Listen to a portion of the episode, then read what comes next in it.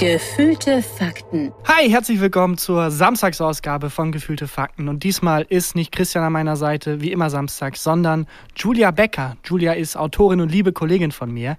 Äh, wir haben zusammen lange beim Neo Magazin geschrieben, äh, wo sie auch häufig vor der Kamera zu sehen war und dann Jan erklärt hat, was eigentlich Sexismus ist oder ähm, gesungen hat oder einfach lustig war. Und außerdem hat sie auch ein Buch geschrieben, ein Roman, das bitte jetzt jeder bestellt und mal anguckt.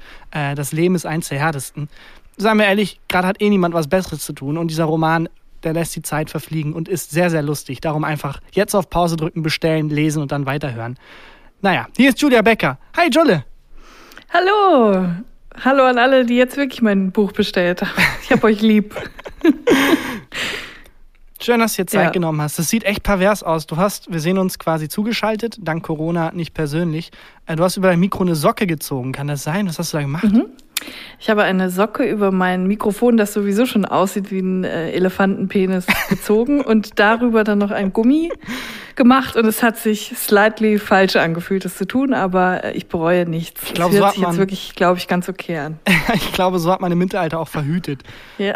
Ich sitze ganz demütigend in meinem Kinderzimmer. Ich bin übers Wochenende zu meinen Eltern gefahren. Ich wurde abgeholt mit dem Auto. Äh, also nicht Bahn gefahren, keine Ansteckungsgefahr. Der feine Herr wurde abgeholt. Ja, ich habe also Auto. wirklich Schiss gehabt, die anzustecken. Deswegen haben wir uns jetzt auch seit einem Monat oder so nicht mehr gesehen, meine Familie und ich. Und dann haben die irgendwann gesagt, komm, wir holen dich einfach mit dem Auto. Dann kann ja nichts passieren. Ähm, jetzt sind alle tot, weil trotzdem angesteckt, aber ich bin hier. Aber Immerhin. du hast jetzt die Wohnung von deinen Eltern. Ja. Ich würde dir am liebsten so eine Tour durchs Kinderzimmer geben, aber ich glaube, das machen wir später, weil davon haben Podcast-Hörerinnen und Hörer nicht so viel. Ja. ja. Aber ich finde ganz schön die, also das, was man erahnen kann, die Bettwäsche, sagt mir persönlich zu. Also es ist so ein florales Muster, irgendwie leichte Rosétöne. Ja. Von meiner, Hüge, würde von man sagen. Mutter ausgewählt. Und äh, generell, wenn man so nach Hause kommt, ich denke immer, ich bin voll erwachsen geworden. Und hier fällt man so zurück, oder ich zumindest, falle so zurück in alte Muster, so im Zimmer sein, dann ruft die Mutter, dann geht man runter zum Essen. ja. es ist wirklich... Dann knallt man die Tür genau. ohne Grund. Nein, ich möchte jetzt allein sein, ich mache einen Podcast. Tür zu. Taka, dein Vater hat heute Geburtstag. Podcast! naja. Das, ist, das fühlt sich echt irgendwie auch schön an. Ja. Ja. Ich merke das auch, ich. dass ich jetzt, also ich habe relativ wenig von Corona gemerkt bisher, aber meine Haare machen mir echt zu schaffen. Ich weiß nicht, ob du siehst, ich habe einen richtigen Helm auf. Wow, okay. Ich, ich, ich habe nicht den ganzen Bildausschnitt eben gesehen, aber das ist echt eine krasse Matte jetzt. Ja, das ist Wahnsinn. Ich kann Fahrrad fahren ohne Sieht aus wie Jimmy Neutron. ja, stimmt. Ey, den habe ich früher geliebt. Das war mega. Wie geht's dir soweit mit, mit allem? Was macht dein Wochenende? Ist alles in Ordnung? Es ist doch gar nicht Wochenende. Also für mich fühlt es sich nicht an wie Wochenende. Es ist jetzt so ein komischer Feiertag, ne? Aber ja, mir geht's ganz gut. Ähm, es hat sich eigentlich nicht viel geändert durch Corona für mich, muss ich ehrlicherweise sagen. Deswegen bin ich wahrscheinlich äh, glimpflich davongekommen, weil ich ja eh freie Autorin bin seit Januar und äh, ich arbeite eh zu Hause im Homeoffice und daran hat sich auch nichts geändert. Ja, das ist Nur, dass Wahnsinn. ich jetzt noch seltener rausgehe und Leute treffe als vorher.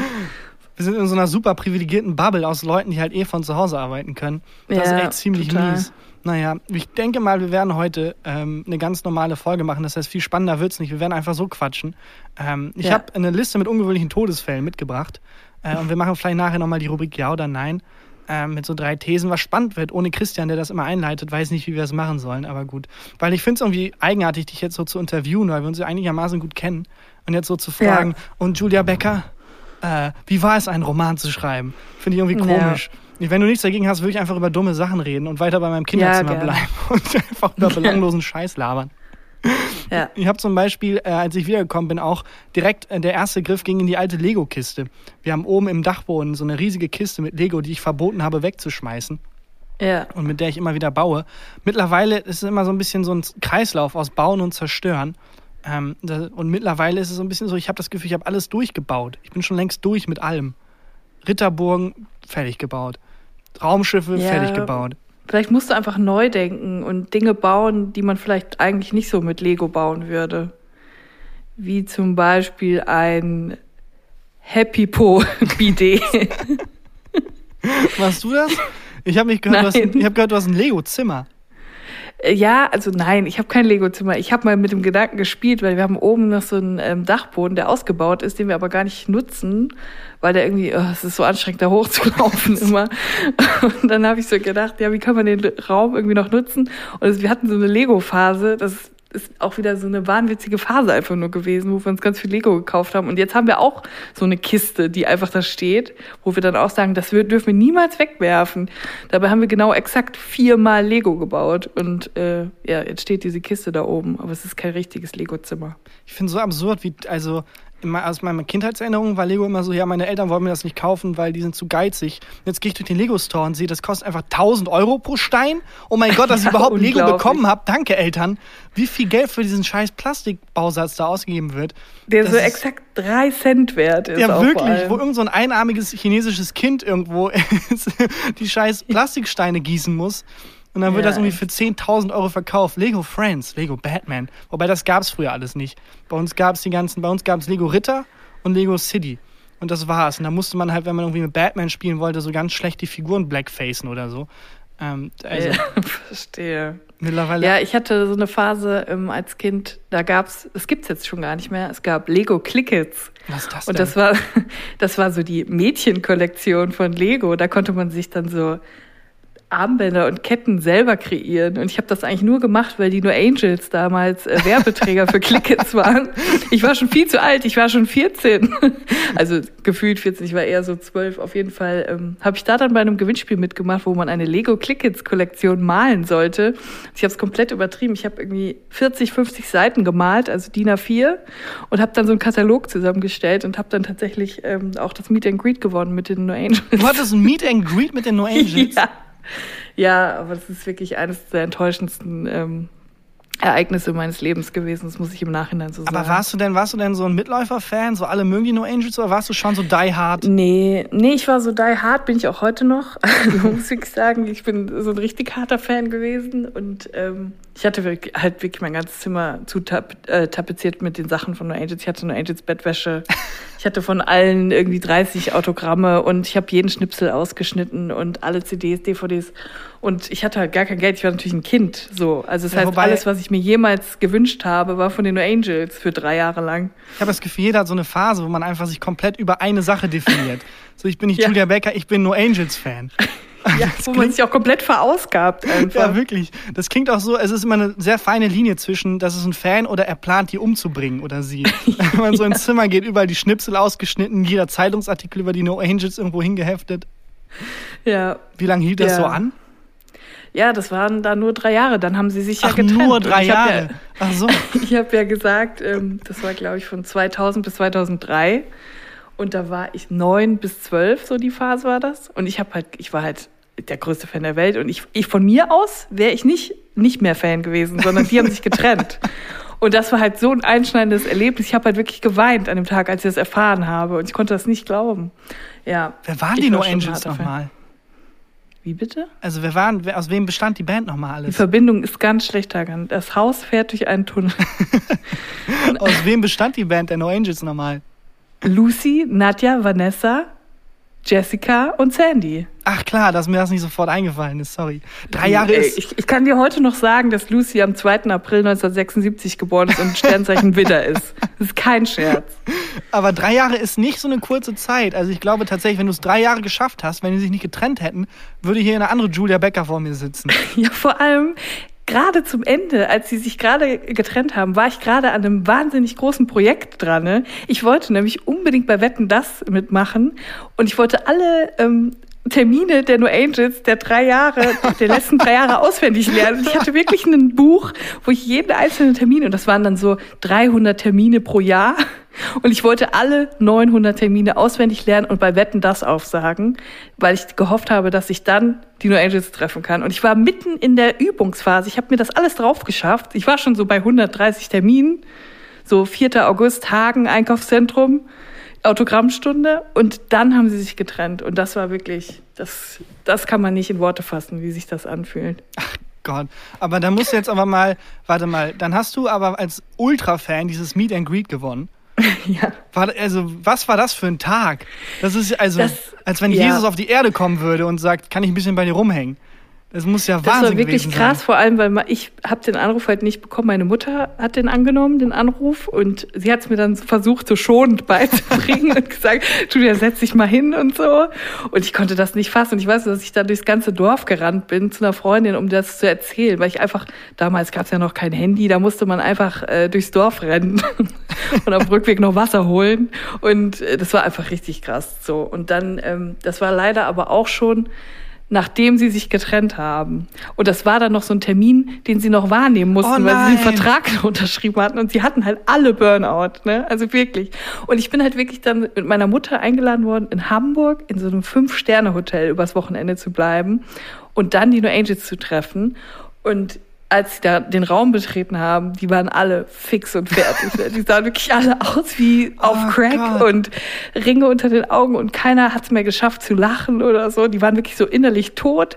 Und das waren halt meine großen Idole. Und ich dachte so, boah, die sind so cool und die sind so nett und die waren so angepisst. Und ich wollte mit denen ein Foto machen, das wollten die nicht.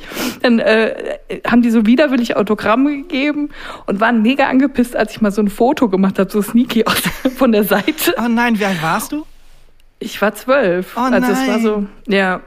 Und Und da war ich halt echt, bin ich nach Hause gefahren und dachte, und ich war so enttäuscht, weil alles, wofür ich in den letzten drei Jahren gelebt habe, war so, ist wirklich so in, in Stücke zerfallen. und vor allem, du Ja. meinst, die waren schon getrennt, das heißt, im Hintergrund liefen irgendwelche Rechtsstreitigkeiten und so. Ja, hundertprozentig. Oh nein. Ja, Direkt nach aber die Hause. mussten das halt noch wahrnehmen, weil irgendwelche Ja. Werbeverträge mit Lego, Klicke. und dann direkt nach Hause und dann schön das Buch wegschmeißen mit den ganzen Tourterminen und so. ja, genau. Ja, dann konnte ich es aber, glaube ich, ganz gut verkraften, dann, dass das dann vorbei war, weil ich dann gemerkt habe, okay, die sind gar nicht so cool. Aber man muss auch sagen, die sind, glaube ich, immer noch cool, aber das war halt einfach mega scheiße. Die wurden halt mega äh, verbrannt von dieser ganzen Industrie und hatten dann alle Burnout. Und im Nachhinein kann ich es auch verstehen. Ich wäre, glaube ich, auch angepisst gewesen. Ja, aber mit zwölf, also dass man überhaupt checkt, dass es eine Industrie ist, also mit zwölf wusste ich nicht, was abgeht. Warst du nicht, also ja, nee, nee, damals habe ich es auch nicht verstanden. Da dachte ich nur, boah, warum sind das so fiese Hexen? und jetzt, jetzt denke ich aber so, okay, ich kann es auch ein bisschen verstehen. Aber hast du dann, hattest du, das muss ja ein Riesenloch hinterlassen haben. Also es gibt ja bei so Religionen, wenn die versuchen, eine neue Religion einzuführen, dann wird das ja meistens sneaky gemacht. Dann werden so die Feiertage übernommen, aber umgedeutet. Irgendwie, Jesus wurde ja auch nicht an Weihnachten geboren oder whatever. Die haben das halt gemacht, ja, in der Zeit gab es halt schon irgend so ein heidnisches Fest und so. Und da haben die halt gesagt, ja, jetzt stattdessen feiern wir jetzt mal Jesus Geburt. Und so sneaky, so langsam das übernommen. War das dann bei dir auch so, dass du dachtest, okay, ich reiße jetzt die ganzen No Angels Poster weg, aber dafür kommt dann halt irgendwie, keine Ahnung, eine andere Band hoch. Ja, das war tatsächlich so. Und es ist dann auch so nahtlos übergegangen zu Brosis. Also, das war dann nicht mehr so schlimm. Also, Brosis? Da war Ja, das klar. nochmal. Ja, das war, das war die Castingband nach den No Angels, die quasi ein Jahr später dann äh, auch von Popstars entstanden ist. Boah, bei dir Mit hat die, Feist, Shayam, Hila, Indira, Ross, Giovanni. bei dir hat die Marketingstrategie einfach komplett gegriffen von Absolut, Popstars. 100 Warte mal, Heute noch. Giovanni Zarella? Ja, der war auch dabei. Der Ross war doch- Anthony. Aber der war doch auch. Ross Anthony auch? Ja, klar. Das ist ja mega. Und lustig. Feis, muss man dazu sagen, Feis war auch in der Band und den fand ich auch toll. Und da habe ich mal über meine Cousine, die äh, in Bonn wohnt, erfahren, dass er aus Bonn kommt. Und als ich dann bei meiner Cousine in Bonn zu Besuch war, wo ich extra hingefahren bin, damit ich das Telefonbuch von ihnen benutzen kann, habe ich dann die Nummer rausgefunden von Feis äh, Familie und habe dann da angerufen bei seiner Mutter. ja, unglaublich. Das Unfassbar. Aber wirklich- Ich hatte so eine kranke Fanphase. Ich weiß nicht, aber ich bin auch froh, die war dann auch schnell wieder irgendwie vorbei. Naja, schnell, so nach acht Jahren. Also so nach letztes Jahr konnte ich mich dann so ein bisschen davon distanzieren. Wobei ich bin ebenso ähm, so ein bisschen drei Oktaven höher gegangen mit der Stimme bei äh, Zarella. Ähm, weil der war doch mal bei uns in der BTF für eine Sendungsaufzeichnung. Und jetzt verstehe ich auch, warum du die ganze Zeit so hibbelig warst. Das war, glaube ich, bei Lass dich überwachen. Dann war der für eine Aktion da. Da war in der Jury von ähm, dem besten Cowboy im, Besten, im Westen. Ähm, jetzt verstehe ich auch, warum, da so, warum du da so aufgeregt warst. Ja, also man muss dazu sagen, Giovanni und ich haben eine Vergangenheit. okay, es ist vielleicht wirklich das abartigste und krankste, was ich jemals öffentlich revealed habe, aber es ist wirklich wahr. Und es ist jetzt nicht so, dass ich irgendwie ein amoröses Verhältnis zu ihm hatte oder ihn ähm, mega auf ihn stand. Ich war halt zwölf, aber es ist halt Folgendes passiert. Ähm, Broses, die Band, war halt damals in Siegen, meiner Heimatstadt, ähm, zu Gast, ist aufgetreten in der Siegerlandhalle. Und ähm, ich habe natürlich schon zwei Tage vorher vor dem Hotel an der Siegerlandhalle, es gab nur ein Hotel, wo man da schlafen konnte, ähm, gewartet auf die Band. Und, äh, wie viele Tage vorher? Warte so mal, wie viele Tage vorher? Zwei Tage vorher. Du hast zwei also, Tage vorher da gezeltet? Ja, ich habe nicht gezeltet, ich bin immer nach der Schule dahin und dann abends wieder nach Hause. Ah, okay. Und so Schichtdienst. Ja, im Nachhinein frage ich mich auch so, wo waren eigentlich meine Eltern? Was haben die eigentlich gemacht? Aber naja, jedenfalls ähm, war das zu der Zeit, als Giovanni Zarella mit Vanessa von den No Angels zusammen war. Das heißt, die Bros waren in Siegen und Vanessa von den No Angels war auch da, weil sie Giovanni begleitet hat. Oh mein Deswegen Gott. musste ich ihm ja doppelt so lang auflauern, weil die Chance war einfach doppelt so hoch, jemand, äh, einen Promi zu treffen. Und das war einfach richtig krass für mich. Und ich habe wirklich lange vor diesem ähm, Hotel ausgeharrt mit meiner Freundin Samira damals. Und ähm, irgendwann kam es zur Situation, dass Giovanni Zarella aus dem Hotelzimmer, wo er war, von oben aus dem Fenster rausgewunken hat. Wir waren halt so eine Traube von 15 geisteskranken Mädchen, die halt so geschrien haben, wenn er dann so gewunken hat. Und es kam halt wirklich zu dem Moment, dass er eine Unterhose von sich genommen hat, und die aus dem Fenster geworfen hat. Und ich bin halt so, ich bah, stand halt was? so. Ihr seid alle, wie alt seid ihr alle? Zwölf. Oh, Man muss im Nachhinein sagen, ich bin mir nur zu 70 Prozent sicher, dass es eine Unterhose war, weil es sehr schnell ging. Es kann auch sein, dass es ein sehr synthetisches T-Shirt war. sehr kleines auf, auch. Auf jeden Fall war ich sehr nah unter dem Fenster und durch Zufall habe ich die halt gefangen. Und was dann passiert ist, ist, dass 15 Mädchen, die komplett geisteskrank unterwegs waren, wie so Hyänen auf mich gestürzt sind und sich das reißen wollten, an sich reißen wollten. Und ich war halt komplett überfordert. Dann habe ich da erstmal Ordnung reingebracht und habe gesagt, so Leute, wir zerschneiden das jetzt gerecht, dass jeder ein Stück bekommt. Und dann haben, haben wir dieses Kleidungsstück von Giovanni Zarella, was auch immer es gewesen sein mag, wahrscheinlich eine Unterhose, zerschnitten und jeder hat so einen kleinen Schnipsel bekommen. Und ich habe den halt aufbewahrt und ich dachte so, ja, ich kann den jetzt nicht irgendwo liegen lassen, das ist doch sehr wertvoll. Ich dachte, das wäre so, also das ist halt ein Promi der A-Klasse, Giovanni Zarella. Und habe den halt in so ein kleines Tütchen einvakuumiert. Und den habe ich mir an so einen Anhänger gemacht, an eine Kette und habe mir auf dem Klassenfest in der sechsten Klasse diese Kette angezogen mit dem Stück Unterhose von Giovanni oh Zarella. Oh mein dran. Gott, wie so ein Talisman. Das ist krank. Richtig krank. Im Nachhinein habe ich auch irgendwie so gedacht, das ist auch irgendwie pathologisch schon fast, dass ich das gemacht habe, aber why not? Also ich sechste Klasse, das ist also das man war hat halt auch nicht viel anderes so, für das ja. man brennt. Man kann nicht sagen, ich, ich interessiere mich mit zwölf für den Nahostkonflikt und brenne dafür, sondern du hast halt irgendwie Giovanni Zarella und verfolgst den halt. Ich hatte so eine äh, so eine ähnliche Obsession mit mit Entenhausen, aber da komme ich gleich zu. Ich will erst noch ein paar, ich habe noch ein paar tausend Fragen im Kopf. Äh, ja. Erstens, was macht dieser Talisman heute? Hast du den noch? Nein, den habe ich nicht mehr. Ich habe den auch ziemlich schnell weggeschmissen. Ich glaube, meine Eltern fanden das auch irgendwie komisch, was ich da gemacht habe. Aber ja, ich habe ihn nicht mehr. Schade. Glaube ich. Und kam es nochmal noch zu dem Moment der Klarheit zwischen dir und Giovanni, als er dann, dann in der BTF war? Für die Nein, ich habe mich versteckt. Du hast dich versteckt? das ist immer noch alles sehr schambehaftet. Ich hab, weil ich habe immer Angst, dass ich dann so übersprungshandlungsmäßig in so einem Talk, so einem Smalltalk dann zu ihm sage, übrigens, ich hatte mal ein Stück von deiner Unterhose als Talisman umgehängt. Aber ganz im Ernst, das wenn, das, wenn das kein Eisbrecher ist, weiß ich auch nicht. Und ich glaube, ich schätze Giovanni so ein, das ist schon einer, da gibt, also das hat er schon öfters gehört, glaube ich. And that, kids, is how I met your mother. oh Gott. Ja, aber so Kindheitsobsessionen kenne ich sehr gut. Also man kann sich da halt so richtig reinwühlen in was. Das tut einfach gut, so als Kind, das nicht so viel andere Sachen zu tun hat. Ja, ich habe so einen Ordner angelegt. In der Mickey Mouse gab es immer mal wieder so eine Seite zu einem äh, Charakter aus Entenhausen. Da habe ich so einen Ordner angelegt, den habe ich immer noch. Ich kann gleich mal gucken, ob ich dir den zeigen kann.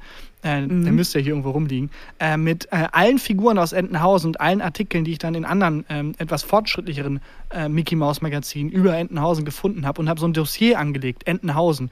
Dann gab es so eine äh, Sektion mit den Bewohnern, alles, was ich zu den Bewohnern finden konnte. Dann eine Sektion zu Orten, besonderen Orten, die ich finden konnte. Okay, das ist krass. Und dann habe ich mir auch, äh, es gibt äh, da eine ganze Szene, Duckpedia gibt es auch, und es gibt so Leute, die äh, Entenhausen so wissenschaftlich auseinandernehmen und so wissenschaftliche Artikel über Sachen, die in Entenhausen passiert, passiert sind, schreiben und so Foren, in denen sich ausgetauscht wurde. Und ich habe dann da in so einem Deep Web äh, Search-Aktion habe ich mir dann die Pläne des Geldspeichers ausgedruckt von Dagobert Duck und dann so eine eigene Sektion mit dem Geldspeicher von Dagobert Duck. Obsessed. Also wirklich obsessed einfach. Das kenne ich sehr, sehr gut. Und ich glaube, wenn die echt da gewesen wären, also wenn es Donald Duck echt gäbe, dann wäre ich da auch locker. Vors Hotel irgendwie zwei Tage lang. Das ist auch seine Unterhose. er trägt halt leider keine. Scheiße. Ja. Aber hätte ich mir hundertprozentig so einen Donald Duck-Talisman auch umgehangen. Das ist wirklich krank. Aber das ist wenigstens irgendwie ein cooles Hobby. Also ich hatte halt immer diese Bands und diese Phasen und dann so eine Emo-Phase und dann Marock und auf einmal wieder Hip-Hop und so. Und im Nachhinein ist das meiste davon irgendwie peinlich. Aber so Entenhausen so ist irgendwie, ist irgendwie zeitlos und classy. Ja, aber das Problem ist, gerade deswegen ändert sich nicht viel. Also, du hast irgendwie sechs, sieben Julias durchprobiert. Du hast deine Persönlichkeit so gefunden, hast dich weiterentwickelt. Ich bin halt immer noch der siebenjährige Tagan. So die, bei mir hat sich das halt nicht weiterentwickelt. Hast du denn auch dein... Ich hatte auch mal so eine Bollywood-Phase, das oh, war nein. ganz schlimm. Also das war so ein, vielleicht ein Jahr, vielleicht auch etwas weniger. Und da war ich dann auch auf einmal so mega exzessiv unterwegs mit Bollywood-Filmen und ähm, habe dann nur noch diese indische Musik gehört und äh, plötzlich mein Zimmer auch so umgestaltet. Also ich habe dann auch so nur noch so Orgasastoffe und, und ähm, Räucherstäbchen und so. Das war dann so weit, dann hatte ich auch so Buddhas aufgestellt und dann hat meine Oma irgendwann so interveniert, weil sie sich mega Sorgen gemacht hat, dass ich jetzt vom Christentum abkomme. Warte mal, drei Wochen irgendwie vor Giovanni Sparellas ja, äh, Suit hocken und dann seine Unterhose mit nach Hause bringen, ach, ist nichts, ist alles okay. Aber sobald das Christentum in Gefahr ist. ja, genau Julia, wir müssen reden. Ja, aber du glaubst doch jetzt nicht an Buddha? so, Oma, ey. aber hast du denn auch dein Äußeres immer so angepasst? Also, wenn man so einen, so einen Timelapse machen also würde? Das so nicht in der Bollywood-Phase. Ja, das war mir dann doch zu wild. Also, das wäre, glaube ich, sehr peinlich geworden, wenn ich das gemacht hätte. Aber, aber schon so Hip-Hop-Kleidung oder? Ja, das so dann schon. Ich habe dann auch so Hip-Hop getanzt und so. Und dann hat man natürlich immer so Fubu-Baggies an. auch im Nachhinein unglaublich. Ich in der Fubu-Baggy. Und ich hatte dann auch mal so eine Emo-Phase, wo ich dann so Emo-Musik gehört habe. Und dann hatte ich natürlich auch so den Emo-Style mit so Strähnen und schwarzen Augen und so. Also das habe ich schon alles irgendwie durchgemacht.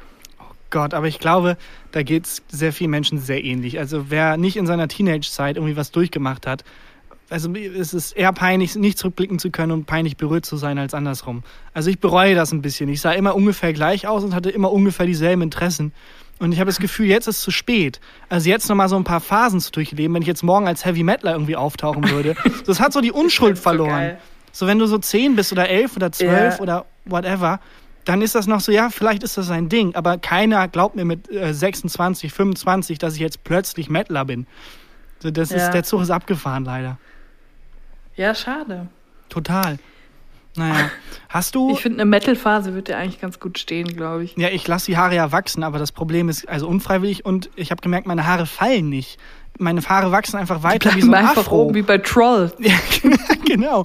Es ist einfach, es fällt nicht. Also ich habe jetzt bestimmt schon so mindestens 20 Zentimeter lange Haare gefühlt und die fallen einfach nicht runter, sondern es wächst immer weiter, wie, wie als würde so ein Helm auf meinem Kopf wachsen, so ein Afro. Ohne dass die irgendwie. Aber das sieht richtig aus wie eine richtige Haarpracht, was du jetzt hast. Also wie aus so einer Pomadenwerbung. Oder wie so eine Perücke. Ja, so Elvis-Haare. Ja, naja. ja, wirklich Elvis. So, mit so einer Tolle auch noch vorne. Ja, also ich finde das ganz äh, erstaunlich. Ich kann die auch nicht anders stylen. Das Problem ist, dass ich viel versucht habe. Also es geht nicht. Die haben halt einfach ihre Form und so, das ist, die machen so ihr Ding. So ein eigener ähm, Organismus, unabhängig von mir. Naja. Wir haben eine Rubrik, naja. Julia, und zwar Ja oder Nein in der wir einfach drei ah, Thesen Scheiße. vorstellen. Ich sollte mir was äh, überlegen dafür, ne? Ist nicht schlimm, ich habe mir auch nur ein bisschen was überlegt. Ähm, ich okay. würde die einfach mal einleiten und ja. danach allen erklären und dir damit auch. Äh, äh, Moment. Ja oder nein? Das ist, klingt ganz falsch. Ich muss mit einer Hand das Mikro halten. Normalerweise kann ich mit beiden trommeln. Und jetzt klingt das nicht wie so Trommelwirbel, sondern nach was ganz anderem, wenn ich so mache. Naja. Ähm, mega eklig. Mega eklig. Du bist diejenige, die eine Socke über ihr Mikro gezogen hat.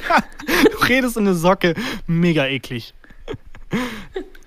äh, die Rubrik ist eigentlich ganz einfach. Man stellt sowas, eine These vor. Also es ist keine richtige These, sondern man setzt sie halt zur Debatte aus. Äh, zum Beispiel Ananas auf der Pizza, ja oder nein. Und dann debattiert man einfach und kommt zu einem Schluss. Relativ low. Ich fange einfach mal an mit der ersten These. Ähm, und zwar würde ich dich fragen, Julia, beim Lesen die Buchseiten umknicken anstelle eines Lesezeichens, ja oder nein? So Eselsohren machen. Ich glaube, das kommt aufs Buch an. so, äh, also ich bin jetzt nicht so, dass ich sage, man darf so ein Buch nur mit der Pinzette anfassen und auch keine Notizen machen oder so. Aber ich glaube, wenn es jetzt irgendwie so ein Bildband wäre, der so mega schön aussieht und fancy, würde ich es jetzt nicht machen. Aber bei einem ganz normalen Buch auf jeden Fall. Ja, oder so bei heiligen Büchern, irgendwie bei der Bibel.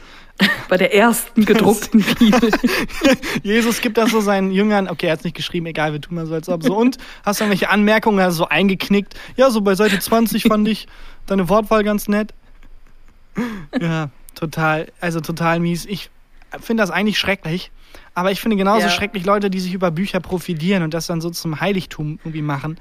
Wo du halt merkst, das sind, oh, das, das sind einfach nur so, abartig. das sind so Props dann plötzlich, weißt du, so äh, einfach so Ausstellungsstücke, um sich zu profitieren. Ja, und das finde ich auch. Ich so, finde jetzt hm. gerade in der Corona-Zeit werden die so entlarvt, diese Leute, weil die alle in ihren ähm, Livestreams und ähm, Interview-O-Tönen, die sie geben, die ganzen ExpertInnen und so weiter und so fort, alle vor ihrem Bücherregal posen.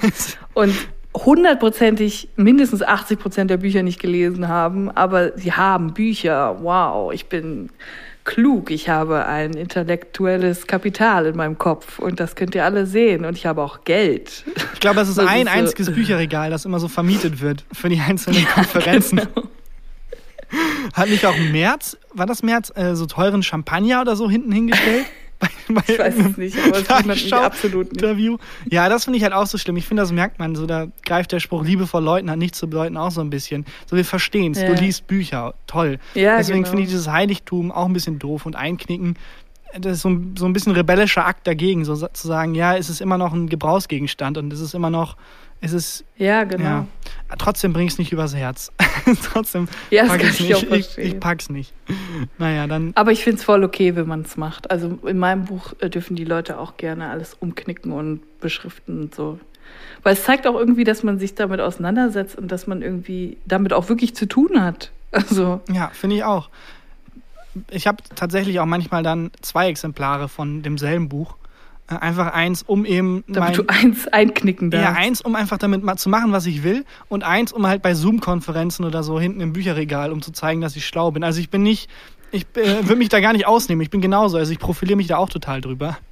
Aber ich finde, das ist immer so dann, auch beim Lesen dann das Buch nicht richtig umknicken wollen, weil man nicht will, dass sich da irgendwelche Falten bilden und so, dann, das ist so, ah, ja. Das, ähm, ja. Ich habe tatsächlich hinter mir einen riesen Karton stehen, kann man leider nicht so richtig sehen, aber ähm, zum Thema Intellekt. Ich habe ähm, die Tage bei einem Restpostenhändler online bestellt und es hat sich so ergeben, also ich habe in meinem Buch, ähm, habe ich ja über einen Restpostenhändler auch geschrieben und es gibt diesen Restpostenhandel, der Rambazamba heißt tatsächlich will jetzt keine Werbung machen, also ich habe nichts mit denen am Hut oder so. Ich folge denen eigentlich auch nur ironisch und aus ja, Recherchegründen. Ja, ich habe nur ironisch vom äh, Zarellas äh, Suit irgendwie drei Tage ja, lang genau. gezählt. Jedenfalls konnte ich neulich nicht schlafen und bin nachts aufgewacht und dann habe ich so in meinem Handy rumgescrollt und dann war ich auf einmal auf Instagram auf dieser Seite und dann habe ich gesehen, dass dieser Typ, der das leitet, hat so einen mega Videodeal rausgehauen und hat gesagt, Leute, es gibt jetzt hier Osterschokolade viel günstiger. Und dann dachte ich so, boah, geil. Lindt-Schokolade kostet nur 30 Prozent vom normalen Preis. Und dann hat er so Pakete zusammengestellt, wo allerlei Sachen drin waren. Da dachte ich so, boah, ich kaufe direkt drei Pakete. und das war halt wirklich so Nacht, so im Halbschlaf, so ein bisschen benebelt. Und äh, am nächsten Morgen wurde mir dann bewusst, dass ich original insgesamt 7,5 Kilo Lindt-Schokolade gekauft habe für 90 Euro. Das ist ein kleines Baby. 7,5 Kilo ist ein Kind. Ja, das es ist nicht ein kleines Baby, es sind zwei, zwei Babys, die gerade geboren wurden. Also es sind zwei Lebewesen. Und das wurde mir dann bewusst und das war mir schon mega peinlich, aber ich hatte schon bezahlt. Und dann kam der Oberhammer. Am nächsten Tag hat er nämlich nochmal ein Video gedreht und hat gesagt, so, einige Leute haben sich beschwert, ich habe zu wenig Schokolade reingehauen, deswegen haue ich jetzt in jedes Paket nochmal ein Kilo mehr rein. und dann wurde mir bewusst, dass bald elf Kilo Schokolade bei mir ankommen. Und es war einfach, es ist jetzt einfach da. Und ich habe ein Riesenpaket Schokolade. Ich habe wirklich schon so viel verschenkt, wie ich konnte. Aber es wird einfach nicht weniger. Und ich kann ja auch nicht jeden Tag Schokolade essen ohne Ende. Aber welcher Mensch macht dieses Paket auf, sieht 7,5 Kilo Schokolade und sagt, da muss ich mich beschweren. Das ist mir ein bisschen wenig. ja, das sind, ja, das ist halt einfach. Es sind ja 2,5 pro Paket gewesen. Ach so, und jetzt okay. waren es dann 3,5 pro Paket. Und ich habe das jetzt alles in einen Karton gemacht. Jesus. Verschenkt verschenke schon immer an allen in der Nachbarschaft, die ich kenne, die Schokolade. Die kommen dann immer wieder mit so einem leeren Köpfchen, dann fülle ich das wieder auf. Aber es wird einfach nicht leer und es ist auch nur noch bis Juli haltbar. Ich, keine Ahnung, was ich noch machen soll. Du bist soll. die Mutter Teresa der Schokolade. Naja, wir, wir schließen ja, kurz die These einmal ab. Und zwar indem du. Oh, Entschuldigung. Ja, kein Ding. Ich wollte nur ein bisschen, ein bisschen den Hauch oder die Illusion einer Struktur reinbringen. Äh, indem ich die These ja. wiederhole und dann sagst du ja oder nein, je nachdem, ob du zustimmst ja. oder ablehnst. Äh, Seiten statt. Nee, Buchseiten einknicken als Lesezeichen, ja oder nein? Ja. Ja. Okay. Das Problem ist, ich bin nicht so professionell. Ich habe gar nicht mehr so viel mehrere Thesen vorbereitet. Hast du noch irgendwas? ähm, ja, ich habe noch eine ähm, Frage. Das ist auch mehr so moralische Sache. Muss, muss ich da, musst du jetzt noch irgendeinen Trommelwirbel machen? Nee, oder soll komm, ich das hau einfach fragen? raus. Okay. Promis unter Palmen gucken, ja oder nein? Ah, ich war früher immer so ein Verfechter von Reality TV ist Schrott und jeder, der sich anguckt, ist Schrott und das ist nicht unterstützenswert. Bis halt Corona kam und ich irgendwann mal angefangen habe, bei Netflix so ein paar Reality TV Shows zu gucken. Und ich habe mich in den letzten zwei Wochen komplett, wie so jemand, der in irgendwie so eine Szene reinrutscht, komplett verändert. Ich bin plötzlich, mag ich Reality TV. Also ich habe alles geguckt, was Netflix zu bieten hatte und bin mit allem durch. Und früher war ich wirklich so ein standfester Verfechter von, das ist das ist Unsinnsfernsehen und das ist moralisch nicht äh, gut, das zu gucken. Und ich habe mir wie so ein Typ, der irgendwie die Nazi-Szene ab, äh, abrutscht, angefangen, so einfach mich da komplett zu ändern. So Leute in meinem Umfeld erkennen mich auch gar nicht wieder. Und ich bin kurz davor zu sagen, ich bin jetzt bei Netflix durch, mal gucken, was der deutsche Markt so zu bieten hat, was mir so entgangen ist die letzten paar Jahre. Und kurz davor, Sachen aufzuholen und Big Brother zu gucken oder eben Promis unter Palmen. Ich habe es bisher noch nicht getan, aber ich bin wirklich so kurz davor. Hast du Aber jetzt ist es vorbei, ne? Ist vorbei. Also die Sendung ist ähm, vorbei. Es gibt jetzt nur noch eine Nachbesprechung, glaube ich, nächste Woche. Und hast, hast du es geguckt? Fünf Folgen oder so. Ähm, ich muss ehrlich zugeben, dass ich es geguckt habe, aber ähm, ich war auch wirklich geschockt, weil es war wirklich ein neuer Abgrund am Fernsehhimmel in Deutschland. Es war wirklich schon krass. Und äh, teilweise hat es auch wirklich überhaupt keinen Spaß gemacht die meiste Zeit eigentlich, weil es halt einfach nur bedrückend war und einen so an das Mobbing aus der Schule erinnert hat auf dem Pausenhof in der siebten Klasse. Oh nein. Und teilweise auch krass, dass sie das alles ausgestrahlt haben und so, aber generell bin ich immer dafür so, ach ja, mein Gott es gibt so ein paar Grenzen, die, glaube ich, einfach nicht überschritten werden sollten von, von der Produktionsseite aus. Und ich finde, das hat Promis unter Palmen getan. Aber ich habe es dann heimlich doch geguckt. Aber was hat es denn jetzt also moralisch verwerflicher gemacht als, als andere Shows? Also wo waren denn die Grenzen, die überschritten wurden? Ja, das ist immer die Frage. Also es wurde halt systematisch gemobbt.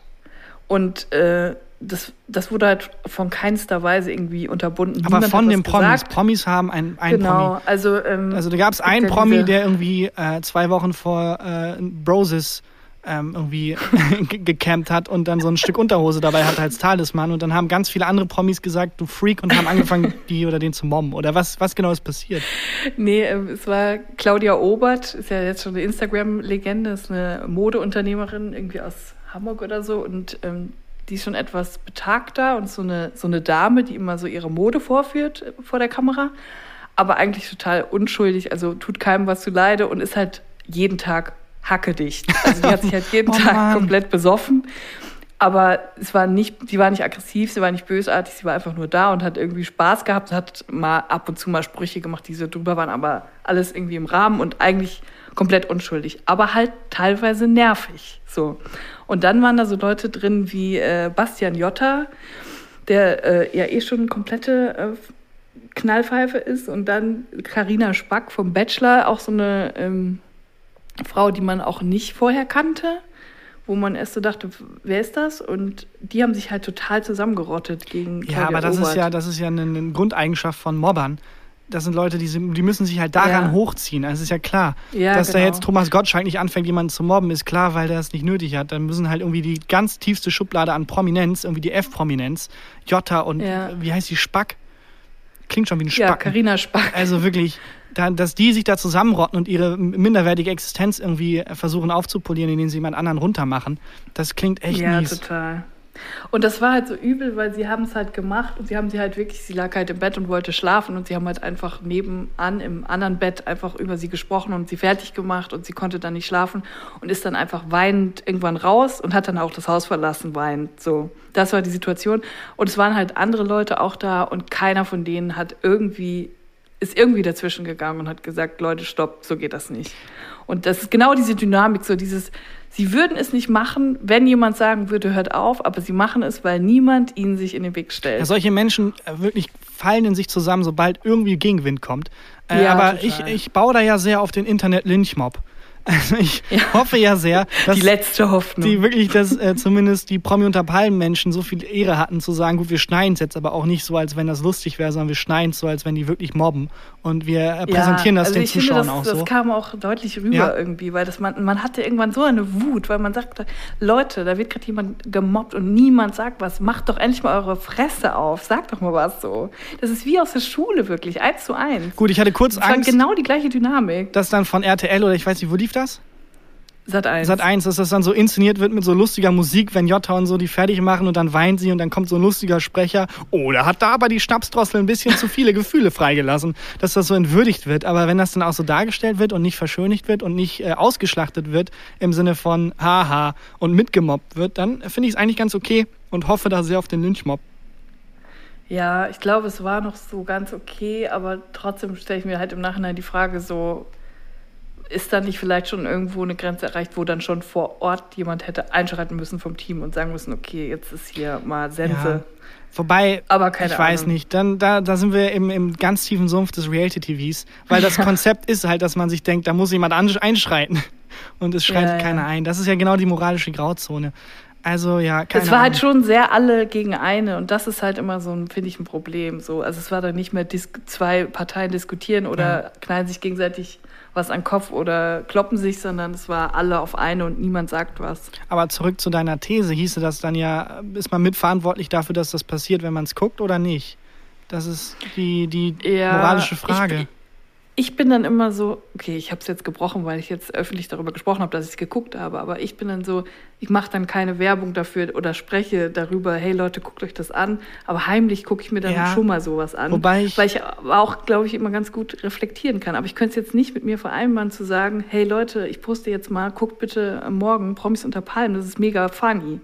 Ja, wobei ich genau den Punkt äh, finde ich halt äh, so problematisch, weil wenn man halt sich da hinstellt und sagt, guck, das ist mega geil, ist ja was anderes, als wenn man sagt, oh Gott, da wird jemand gemobbt, das ist ja scheiße. Weil ganz ehrlich, wenn jetzt irgendwie um 20.15 Uhr äh, jemand äh, irgendwie äh, Livestreamen würde, wie, keine Ahnung, äh, irgendjemand ein Flugzeug abschießt oder so, das würde man ja auch gucken aber man wird es ja nicht gucken, weil man es feiert und man es geil findet, sondern einfach aus, also da passiert halt was Schlimmes. Ja, aber du, ne? Also du kannst halt immer nur von dir ausgehen und so, wie du reflektierst. Und das Problem ist, ich weiß ja nicht, wie andere Leute, die das gucken, so, das aufnehmen ja. und ähm, wie sehr die Bastian Jotta irgendwie geil finden und als Vorbild sehen, wenn der sowas macht. Deswegen, ich ja, ich bin da so ein bisschen zwiegespalten. Ja, ich wollte mit meinem komischen Vergleich nur darauf hinaus, dass da das Publikum eben nicht so sehr in der Verantwortung ist wie die Macher. Weil wenn du halt als Macher rausfindest, wenn ich jemanden live vor Kamera töte, dann bringt das Quoten. Dann bin ich trotzdem in der Verantwortung, nicht live vor der Kamera jemanden zu töten. Und dann ist nicht ja, der Mensch in der Verantwortung, komplett. der sich das anguckt und sagt, holy shit, die haben ihn getötet ein sehr drastisches ja. Beispiel, aber das meine ich damit, dass da die, dass vor allem die moralische Verantwortung, finde ich, gar nicht so sehr beim Publikum liegt, wie das immer gesagt wird oder wie ich vor ein paar Wochen gesagt hätte, bevor ich äh, jetzt in diesen Reality-TV-Sumpf abgesunken bin. Naja, dann. Ja, ich glaube, man hätte noch mal ein bisschen mehr Verantwortung, wenn man so ein Quotenmessgerät zu Hause hätte. Ja, das stimmt. Die Leute. dann würde ich es, glaube ich, ganz anders machen. Die Leute, also wer auch immer so ein Messgerät bei sich zu Hause hat, meldet, euch. meldet euch. Die haben eine Riesenverantwortung. Die haben wirklich eine Riesenverantwortung. Es sind äh, Polizisten, Ärzte und die Menschen mit Quotenmessgeräten zu Hause, die irgendwie Verantwortung für diese Gesellschaft haben. Ja. Na gut, dann versuchen wir das mal irgendwie auf den Punkt zu bringen. Ich äh, fasse zusammen. Ähm, Promis unter Palmen oder generell Trash-TV gucken? Ja, ja weiß es nicht.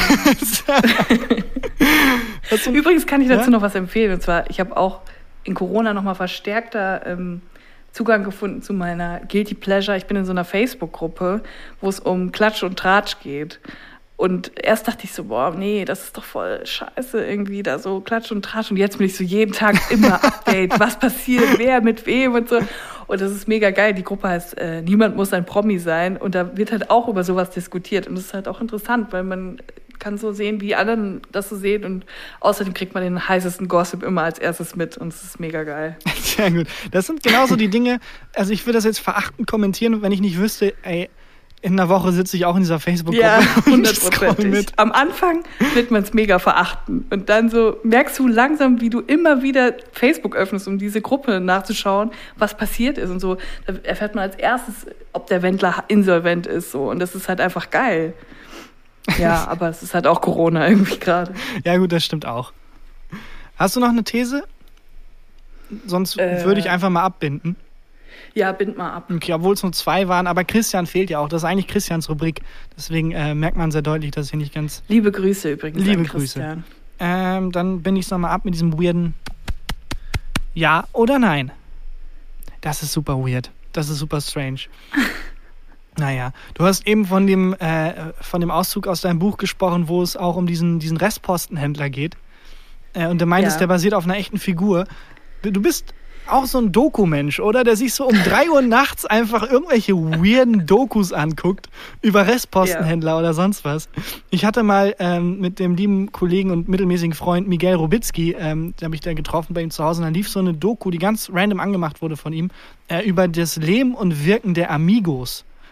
Und dann ist er ja. ganz aufgeregt aufgesprungen zum Handy gerannt und meinte, oh, das muss ich Julle sagen. Das muss ich Julle sagen. das ist irgendwie, das wirklich wäre so ein Unfall, da muss ein Krankenwagen rufen. Oh, das muss ich Julle sagen. Das läuft, läuft gerade. Das, das Leben und Wirken der Amigos. So eine, so eine Doku einfach. So eine super random ja, Doku. Ich liebe Dokus und es gibt wirklich so geile Dokus. Also es ist auch besser als jeder Roman, jede Geschichte, die irgendwo äh, die man lesen kann, weil das ist einfach unglaublich, was es für Menschen gibt. Und ich liebe, also ich könnte den ganzen Tag Dokus gucken und ich habe das auch gemacht fürs äh, erste Buch. Habe ich halt wirklich, ich war in Brieftauben und alles, ich war so tief in den Themen drin, weil ich einfach eine Doku nach der anderen weggesuchtet habe das stelle ich mir auch scheiße für, für, für, für äh, Autoren irgendwie im 19. Jahrhundert, 18. Jahrhundert. Also die mussten halt irgendwie in die Bücherei, die mussten vor Ort irgendwie Sachen recherchieren oder so. Die Zitadelle. Die Zitadelle, so ein paar Brieftauben losschicken, um zu gucken, was so in Gondor los ist. Ähm, für mich ist Mittelalter Herr der Ringe. Aber also meine Recherche, ich schreibe gerade auch einen Roman und meine Recherche besteht wirklich auch einfach im Internet abhängen und dann irgendwie mir bei yeah. Google Maps angucken, wie die Straßen in irgendwie der Schweiz aussehen oder so, falls es in der Schweiz spielt und ganz viele Detektivfilme zu gucken, falls ich irgendwie über einen Detektiv schreiben will. Es ist so, also ich glaube, wir haben es wesentlich besser als Autoren von vor 200 Jahren. Komplett. Und da gibt es auch die Geschichte von äh, dem Zeichner von Lucky Luke, der dann damals in Kinos halt so Plakate klauen musste, um zu sehen, wie eigentlich die Welt im Western aussah und dann so Sachen abzumalen. Heute gibt es da bei Google irgendwie Western ein, Westernstadt und hast da ganz viele äh, Eindrücke. Ich bin so froh, dass es Google gibt. Ich danke Gott jeden Tag für Google. Ja, und ich finde auch so spannend, dass man das aber merkt. Also bei deinem Buch waren die Charaktere wirklich so crazy einfach, aber trotzdem so eine Art von crazy, nicht so, wo man denkt, das ist jetzt abgefahren, sondern so dieses was es nur in der Realität gibt, so ein bisschen. Weißt du, wie ja. bei Tiger King, da sind alle Charaktere ja auch so verrückt, aber es ist, hat so, einen, so eine gewisse Menschlichkeit einfach, die die irgendwo erdet. Ich fand, das war bei deinen auch so. War das auf die, auf die Dokus zurückzuführen oder wo kam dieser Kern her? Ähm, ja, ich, ich mag es halt einfach nicht, wenn Sachen irgendwie zu gewollt klingen oder zu gestellt, so zu erfunden. Und deswegen habe ich mich auch einfach an der Realität ähm, orientiert. Und ich habe da auch immer drauf acht gegeben, dass das nicht so ein nicht so mega durchdreht alles, sondern dass das halt wirklich so hätte passieren können. Und ja, ich habe viele Dokus geguckt. was, hast, was hast du neben dem Restpostenhändler da noch gesehen?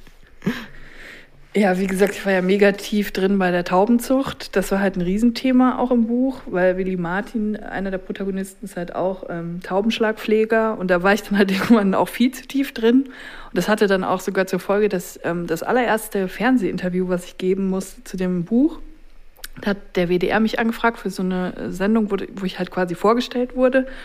Und das wollten die dann halt mit mir im Taubenschlag drehen. Oh nein, Tauben sind auch so wieder, sorry, aber Tauben sind echt die Ratten der Lüfte. Ja, sorry, das ist halt wirklich leider kein Vorurteil. Es ist halt so. Und ich hasse die auch echt. Und, ähm, und hey, also viele meiner besten Freunde sind Tauben. Aber ich muss mal, ich bin kein, ich bin kein äh, Taubenrassist, aber ich muss mal sagen, Vogelrassist. Aber Tauben sind echt die dreckigsten aller Vögel. Ja, komplett. Und ich habe auch gesagt, so, wenn du mir überlegst, also Tauben sind so, die leben halt einfach in der Innenstadt. Und du weißt, in der Innenstadt leben, also wohnen tun da nur Arschlöcher. Und Tauben wohnen einfach in der Innenstadt. Das sind solche fiesen Kreaturen. Das sind so und Wesen, die bei Jackson Jones einkaufen gehen. Ja. Und ich habe so einen Garten im Hinterhaus und von meinem Schlafzimmer aus guckt man halt direkt auf so Bäume. Und alle Tauben, die quasi in der Innenstadt wohnen, schlafen in diesem Baum. Also dieser ganze Baum ist voller Tauben. Und das ist so abartig. Als ich das dann mal erkannt habe, dass es Tauben sind, die einfach direkt vor meiner Wohnung schlafen, das war wirklich schlimm. Es war auch so ein bisschen, das Buch war dann so ein bisschen äh, Traumaaufarbeitung irgendwie. Ich habe mich den Tauben wieder angenähert. Und bei dem WDR-Interview und dem Taubenschlag, wurdest du da nicht komplett vollgeschissen? Oh, das war ganz schlimm, weil das war halt so ein ähm, Taubenschlag, der war so drei Quadratmeter groß und da waren dann so 500 Tauben drin. Und der Kamera, äh, die Kamerafrau meinte dann zu mir, ähm, ja, geh doch mal bitte in den Taubenschlag rein. Ich filme von außen und du bist dann so zwischen den 104 Millionen Tauben. Und ich so, okay, ich dachte so, das macht man so, wenn das Fernsehen das sagt, dass man das machen soll, dann macht man das auch bei seinem ersten Interview. Ich war eh schon so aufgeregt und dann bin ich halt in diesen Taubenschlag rein und ich war halt wirklich so äh, wie bei wie bei Hitchcock irgendwie so, die Vögel waren überall auf mir drauf und sind um meinen Kopf geflogen ah. und so. Ah. Und da dachte ich so, oh, kann ich vielleicht noch mal raus und so. Und dann durfte ich noch mal so ein Baby auf die Hand nehmen und dann dachte ich so, eine Babytaube. Ein Babytaube ist bestimmt süß. Und dann habe ich das so auf die Hand gelegt bekommen und das war so abartig. Das sah aus wie so eine Mischung aus so einem Spiegelei und so einem entarteten Igel. Und das war so gelblich, Auch komplett weiß, federlos, ne? stachelig. Das hatte keine Federn, das hatte so Stacheln. Ah. Und es war so, uh, das war so schlimm. Und ja, ich werde nie wieder irgendwas mit Tauben erwähnen in meinem Buch, weil ich möchte nie wieder so in so eine Situation geraten. Das nächste Buch wird dann über Wellnessurlaube irgendwie geschrieben. Und dann musst du zur Recherche so einen siebenwöchigen Wellnessurlaub machen. Ja. ja. Ja, sorry an alle Taubenliebhaber da draußen, aber Tauben sind leider. Leute, ja, sucht euch ein anderes Hobby. Irgendwie fanat euch in irgendeine Band rein oder legt einen Ordner für Entenhausen ein. Äh, aber lasst diese scheiß Tauben in Ruhe. Bros, es ist auch eine coole Band. ja, genau. Wie läuft es eigentlich bei deinem Buch, Tarkan? Darf man das fragen? Äh, tatsächlich ganz okay. Also ich quäle mich jetzt so durch den, ich bin so kurz vorm dritten Akt und äh, quäle mich da so ein bisschen durch. Ich habe halt die, die ähm, oder was mich gerettet hat, war die Methode, einfach mal alles runterzurotzen. Also wenn ich irgendwo nicht weiterkomme, denke ich mir, komm, ich mache jetzt eine Rotzfassung. Wer kennt sie nicht? Die, die, die klassische Rotzfassung. So um den, den, die Blockade aufzuheben. Einfach erstmal sagen, ich rotze jetzt erstmal und danach gucke ich, was und dann los add the comedy later. Ja, oder generell add alles later. Einfach wirklich die Charaktere sprechen, als wären sie komplett, also sie reden einfach, die sagen einfach ihre inneren Gefühle. Es gibt keinen Subtext und wenn dann irgendwie was passieren soll, steht da einfach genauso was passiert. Äh, und es ist wirklich einfach runtergerotzt. Aber dann gehe ich da halt noch zwei, dreimal rüber und dann wird es immer besser und dann kann ich daraus eine richtige Fassung machen. Und mir rettet das immer den Arsch, weil dann halt was da steht, mit dem ich arbeiten kann. So, wenn da nichts steht, ja. dann hab ich, bin ich immer am Verzweifeln. Aber, ähm, ja, komplett. Dann, das macht einen auch am meisten ja. nervös, wenn da nichts steht. Ja, weil man kann dann halt nicht an anfangen, wenn man die ganzen eigenen Ansprüche hat und merkt, die, nein, das ist so, funktioniert das nicht, so funktioniert das nicht und dann wird es halt nichts. Also man kann eine leere Seite nicht bearbeiten, aber man kann eine schlechte Seite gut bearbeiten. Deswegen äh, rotzig habe ich jetzt gerade, bin ich gerade ganz gut dabei, die, die Rotzfassung runterzuschreiben. Das ist doch super. Ja, oder wie andere Autoren sagen würden, das fertige Buch. Ich wusste jetzt nicht, wen ich dissen ja. möchte. naja, es kommt dann wahrscheinlich Januar oder Februar um den Dreh raus. Ähm, wegen cool. Corona, da ist irgendwie der Buchdruck äh, keine Ahnung, was da los ist geschäftlich, aber das dauert Verstehe. noch ein bisschen. Sollte eigentlich Ende des Jahres rauskommen. Mal gucken. Gibt auf jeden Fall noch Updates.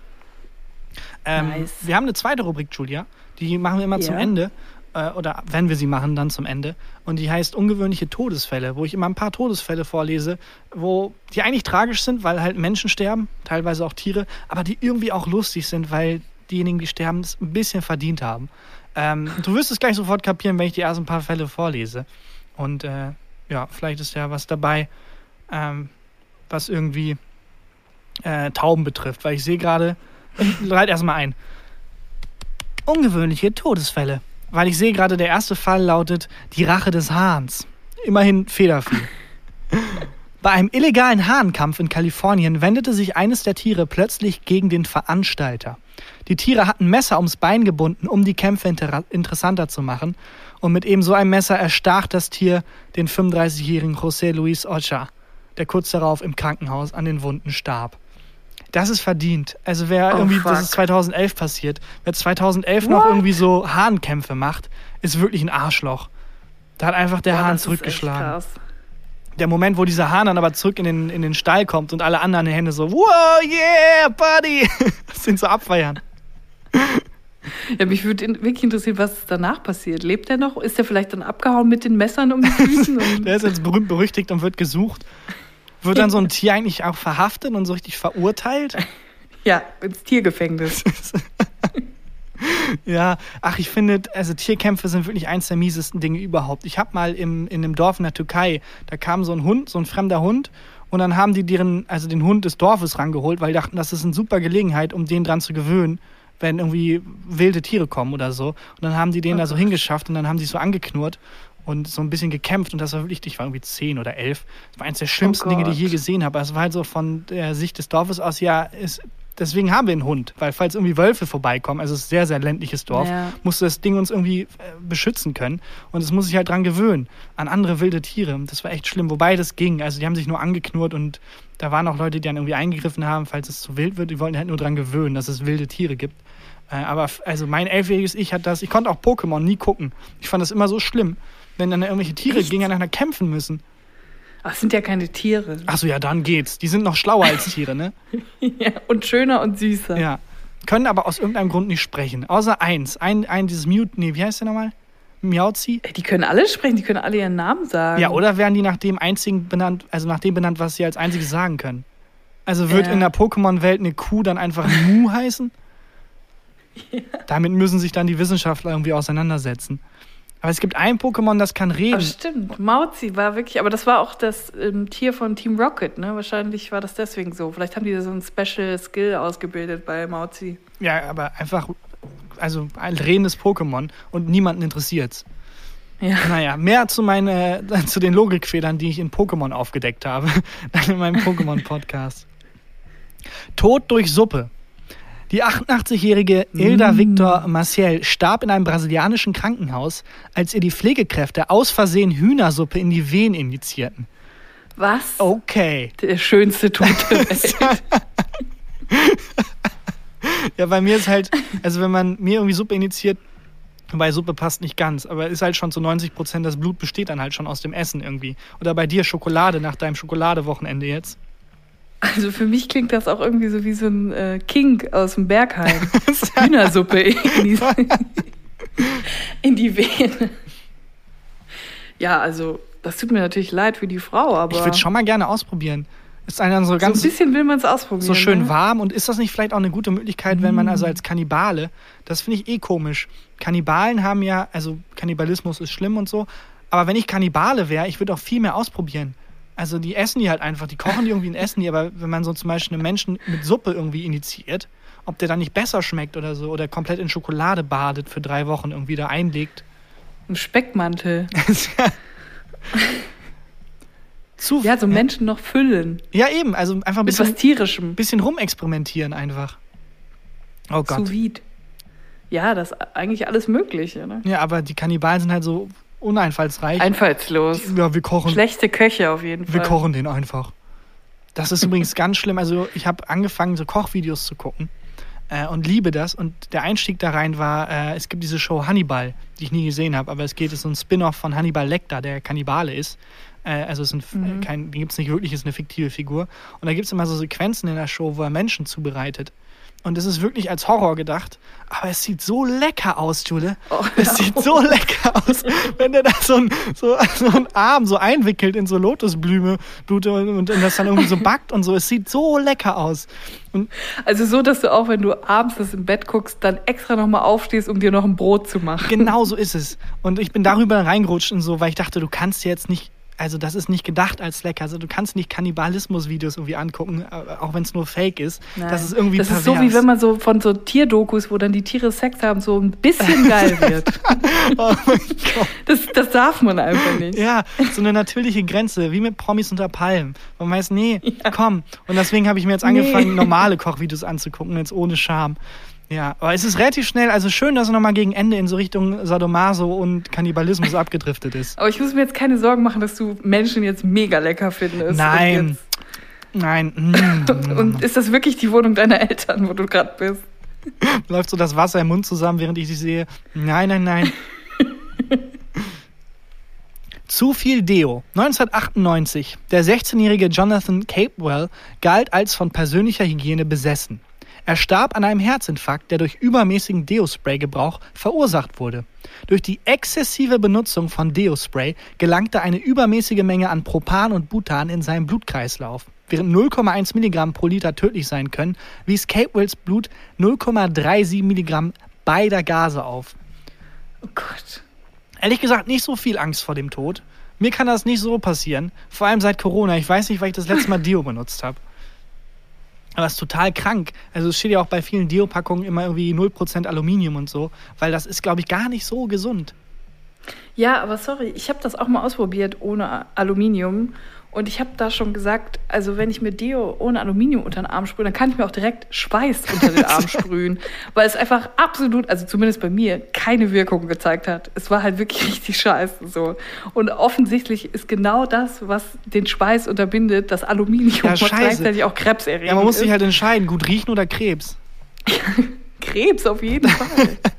Ich finde das auch immer so toll, wenn es dann, also es- jeder hatte, glaube ich, so einen Lehrer oder eine Lehrerin. Meistens war es ein Lehrer, der mal gesagt hat, nee, nee, ich brauche kein Deo. Äh, Bei mir ist es der natürliche Körpergeruch. Und die haben immer gestunken. Immer gestunken. Nee, der natürliche Körpergeruch ist viel anziehender als Deo. Ja, aber es ist echt krass. Ich weiß nicht, es gibt, glaube ich, super viele Artikel im alltäglichen Gebrauch, die eigentlich extrem gefährlich sind. Gab es nicht auch irgendwie einen Ja. Zusammenhang, vielleicht fantasiere ich auch, aber zwischen äh, BHs und Brustkrebs, dass nicht irgendwie das, das, das Eisen im Ja, BH... das kann sein, ich weiß nicht, aber bestimmt mit BH-Bügeln und sowas. Genau. Also gesund ist das, glaube ich, nicht. Es ist so, alles ne? nicht. Also, naja. Na, dafür dann gut riechen. Der männlichste Mann. 1996 Darwin Award Gewinner. Oh, der Darwin Award ist ähm, der Award, der man Leute geht, die besonders dumm sterben. Ich bin mal gespannt. Der polnische Bauer Christoph Asinski, Asinski äh, war mit Freunden am Trinken, als vorgeschlagen wurde, sich nackt auszuziehen und ein paar Herrenspiele zu spielen. Wer kennt's nicht? So, wenn man ein bisschen trinkt. Anfangs schlugen sie sich mit gefrorenen Rüben über den Kopf. Aber dann erhöhte ein Mann den Einsatz, indem er eine Kettensäge ergriff und sich das Ende seines Fußes abschnitt. Um nicht in seiner Männlichkeit übertroffen zu werden, griff Asinski nach der Säge und rief, schau dir das an und hackte sich seinen eigenen Kopf ab. Okay, what the fuck? Wobei, Was ist da passiert? hier steht, dass es ähm, äh, nicht endgültig, also die, die Recherchelage ist nicht so eindeutig. Äh, man äh, hat nicht so viele Quellen dazu gefunden. Okay, das heißt, mit urbane Vorsicht Legende. zu genau urbane Legende mit Vorsicht zu genießen, wobei ich mir das sehr gut vorstellen kann, ehrlich gesagt. Also es klingt absurd, aber ich kann mir sehr gut vorstellen, wenn da so irgendwelche äh, Menschen irgendwie äh, Männer in ihrem in ihrem in ihrem Saufen sich irgendwie männlich übertrumpfen wollen, wer der männlichere ist. Da kann, glaube ich, vieles passieren. Ich glaube, es gibt wenig Dinge, die so gefährlich sind wie ein Mann, der seine Männlichkeit beweisen will. ja, komplett. Nicht da die, den Kopf abzusägen, um zu beweisen, wie männlich man ist. Aber schon sehr männlich. Also schon ein sehr männlicher Tod. Ja gut, das war ungewöhnliche Todesfälle. Oh Gott, dieses Klatschen klingt so scheiße. Naja. Warum macht ihr das? Ja, ich hab Wird da das- noch irgendwas eingesetzt? Nee, ich habe das ganz am Anfang gemacht, weil wir sind so ein Selfmade-Podcast, äh, um Trommelwirbel irgendwie um Rubriken einzuleiten. Wir haben ja keine Jingles und nichts. Äh, und dann habe ich immer auf den Tisch getrommelt, weil ich dachte, das klingt wie Trommelwirbel. Klingt es natürlich nicht. Es klingt wie jemand, der auf den Tisch klopft. Aber wo das Soll so ich euch schnell noch was einsprechen, was ihr dann kostenlos nutzen könnt? Von mir aus sehr gerne. Poker, Beats. Einfach so sehr äh, lassiv Ja, irgendwelche aber Wörter sagen. alle drei Sekunden dann so komplett unmotiviert. Gefühlte Fakten. Mit Takan Bakci und Christian Pokerbeats Huber. Sehr gut. Das könnt ihr jetzt benutzen für immer. Sehr, sehr gut. Ja, äh, irgendwann haben wir dann halt dieses Klopfen einfach beibehalten, weil wenn man was Dummes macht, dann, Es ist auch charmant. Ja, man muss das muss man jetzt auch mal sagen. wenn man es halt häufig und penetrant genug macht, dann, dann wird es halt zur Tradition und dann hat es irgendwie eine Wertigkeit, was kompletter Bullshit ist. Also es wird ja häufig auch, Sachen werden ja mit Tradition irgendwie gerechtfertigt. Ja, das ist Tradition. Ja, wenn ich dir irgendwie 60 Jahre lang vor die Haustür kacke, ist das auch irgendwann Tradition. So, dann ist das Kult. ja, aber Jahren. nur wenn man was häufig macht, wertet das das ja nicht auf. So Tradition ist ein Ja, aber es wird, glaube ich, schon so in ein paar Jahren immer so, weißt du noch, der Podcast, wo die immer geklatscht haben. So, ja, klar, das ist einfach dann, das ist einfach euer Signature-Move. ja, ja, mittelmäßige Gags und äh, Trommeln auf dem, auf dem Tisch. Julle, ganz lieben Dank, dass du dir Zeit genommen hast. Sehr gerne. Ich weiß, in Zeiten von Einladung. Corona bedeutet diese Redewendung nicht mehr so viel. Aber trotzdem, vielen, vielen lieben Dank. Cool, dass du da warst. Gerne. Gefühlte Fakten